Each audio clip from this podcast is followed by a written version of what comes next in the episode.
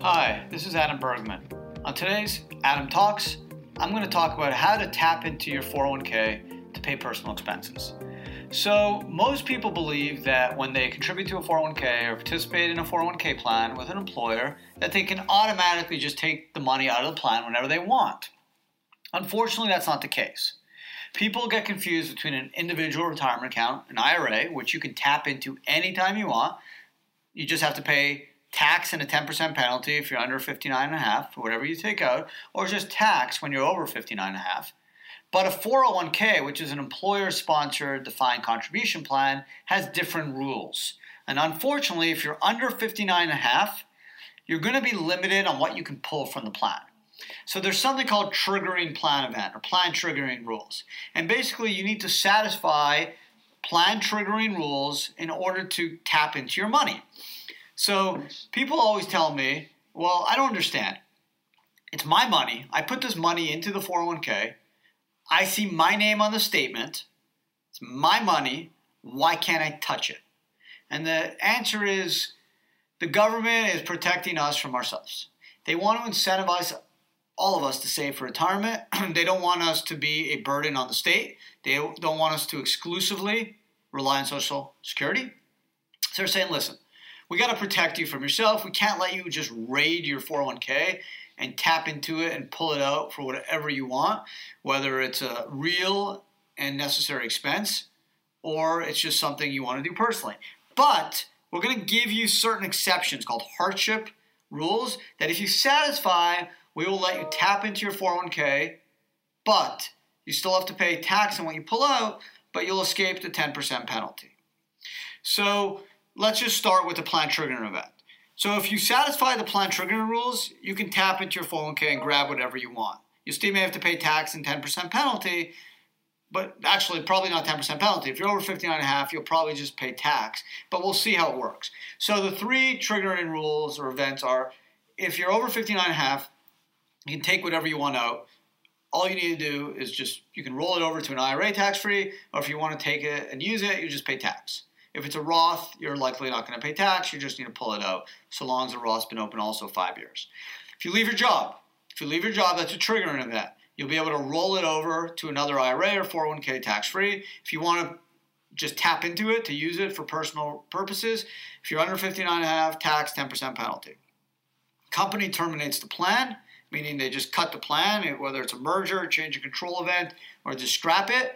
You can roll that money out to another plan. You'll get access to it, tax-free rollover, or you can do a taxable distribution if you're under 59.5, 10% tax and tax. Over 59, just tax. Okay, so that's the triggering rules. What happens if you're 45, 50, 35, and you need money? The company's not cutting the plan, and you're staying in your job. What are your options? So you have several options. Number one is you can satisfy what's called a hardship distribution rule. Hardship distribution rule is a set of thresholds that if you satisfy, you can pull the money out subject to tax, not a 10% penalty. And they're basically health, right? Medical expenses above 7.5% of your AGI, but they need to be reasonable, they need to be necessary. Okay, you can't just, you have to show that you have really no other sources to pay for those expenses. So it's not enough to say, hey, yeah, I got 100 grand in the bank account. I don't really want to use it because I need that to buy my, my Porsche.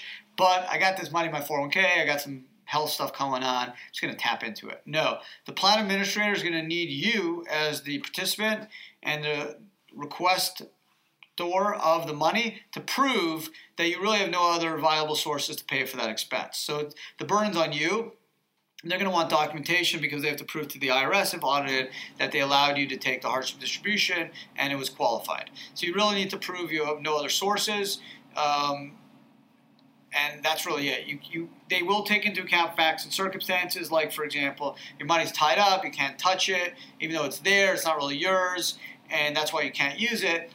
They'll look into all those circumstances, but you really need to show it's a real and immediate need, okay, and a real immediate financial need. Um, there's a $10,000 threshold, uh, well, $10,000 allowance for uh, home buyers if you haven't lived in a primary residence, if you haven't owned a home for two prior years. It's limited to 10 grand. There's educational expenses, there's divorce, separation, um, alimony. There's different, those are the main um, thresholds. It's death, disability, health, education, ten thousand dollars for a home if you haven't lived in a uh, haven't owned a home for two prior years. If that's not if you don't satisfy those thresholds, you're not going to satisfy the hardship. So what happens now? You don't satisfy hardship. You're under 59 and a half. Are your options? There's something called equal periodic payments. There's under Section 72 of the tax code. What that means is you could apply or, or apply into this um, exemption to the 10% penalty. You still have to pay tax, but what it is is it allows you to take a stream of income over either up until you're 59 and a half or five years. Okay, whatever is less. So if it's five, if you're 56, it's five years. If you're 51, it's two or 59 and a half and that gives you a small amount of money each year. It's based off a expectancy table, and it's based off an amortization schedule you pick. That's going to let you pick a certain amount of money um, each year. So if you have about 400 grand, if you look at an example in the Treasury regs, it's about 10 or 11 grand out of that 400. So it's about you know, close to three percent. You can pull out up until you're 59 and a half. You still have to pay tax, but you get around the 10% penalty.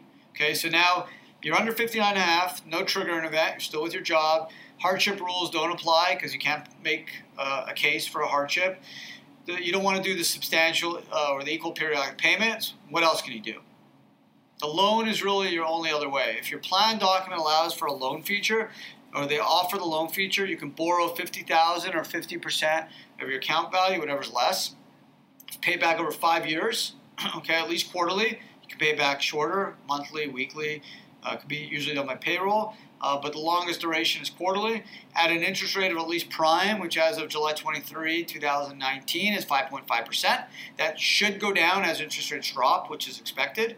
And that's what you pay back. It's a straight line loan, includes amortized interest and principal. The good thing is you can use the loan for any purpose pay off credit card debt, pay off education expenses, buy yourself a car, or buy yourself, buy your spouse uh, a car, go on vacation, buy your kids baseball cards, whatever you want, you can do.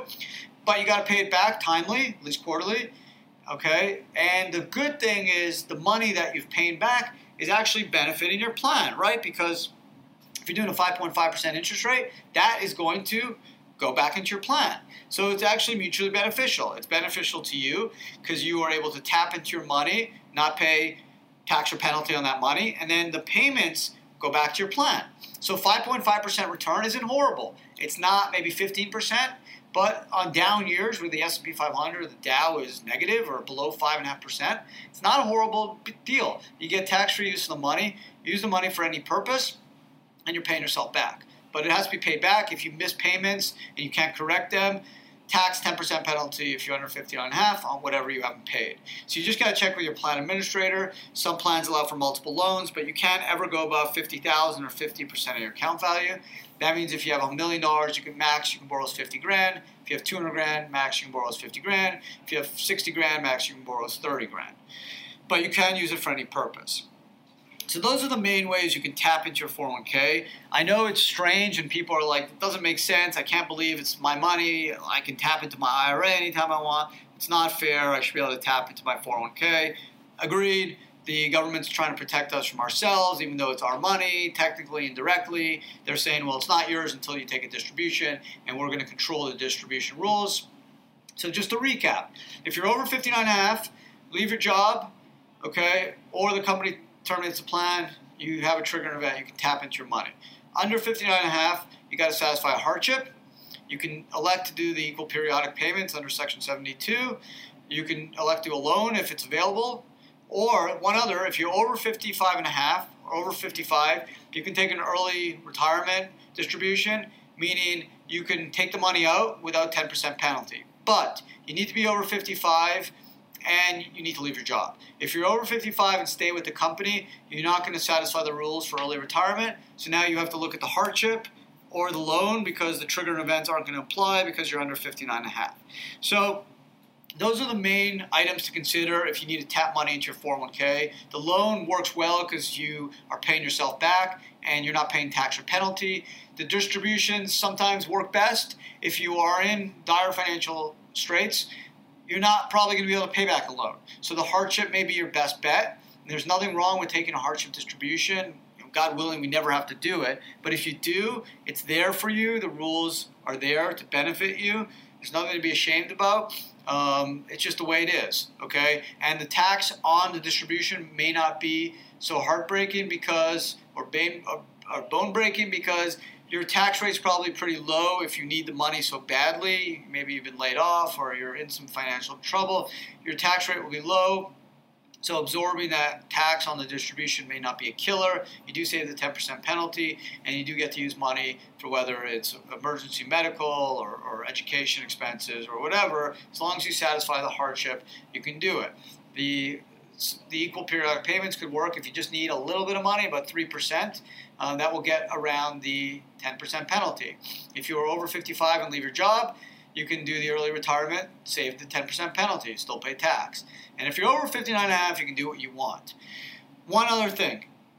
Distribution and rollover rules kind of the same. If you're under 59 and a half and you want to roll money to an IRA to do a self-directed IRA to buy real estate, guess what? You can't do it. You need to trigger an event. So you got to leave your job or wait till you're 59 and a half. So unfortunately, it's your money, but it's really not your money. It's not your money until you're over 59 and a half. You satisfy hardship, you satisfy a triggering rule, or you satisfy the equal periodic, or you can hop, opt into a loan where you get access to that cash without tax or penalty. Otherwise, you just got to do the waiting game, keep putting money, putting money into the plan. It's going to work for you. As Warren Buffett says, compounding return, eighth wonder of the world. That's how the rich get richer and the wealthy get wealthier. Let that money work with you without tax. But things do happen, emergencies happen, financial needs occur, and financial emergencies do happen. There's nothing to be ashamed of. We've all been there. We've all lived through 2008, 2001. Sure, unfortunately, we're going to get another one at some point, and it's okay if you need to. Um, just know what the rules are, what you need to do to satisfy the hardship distributions.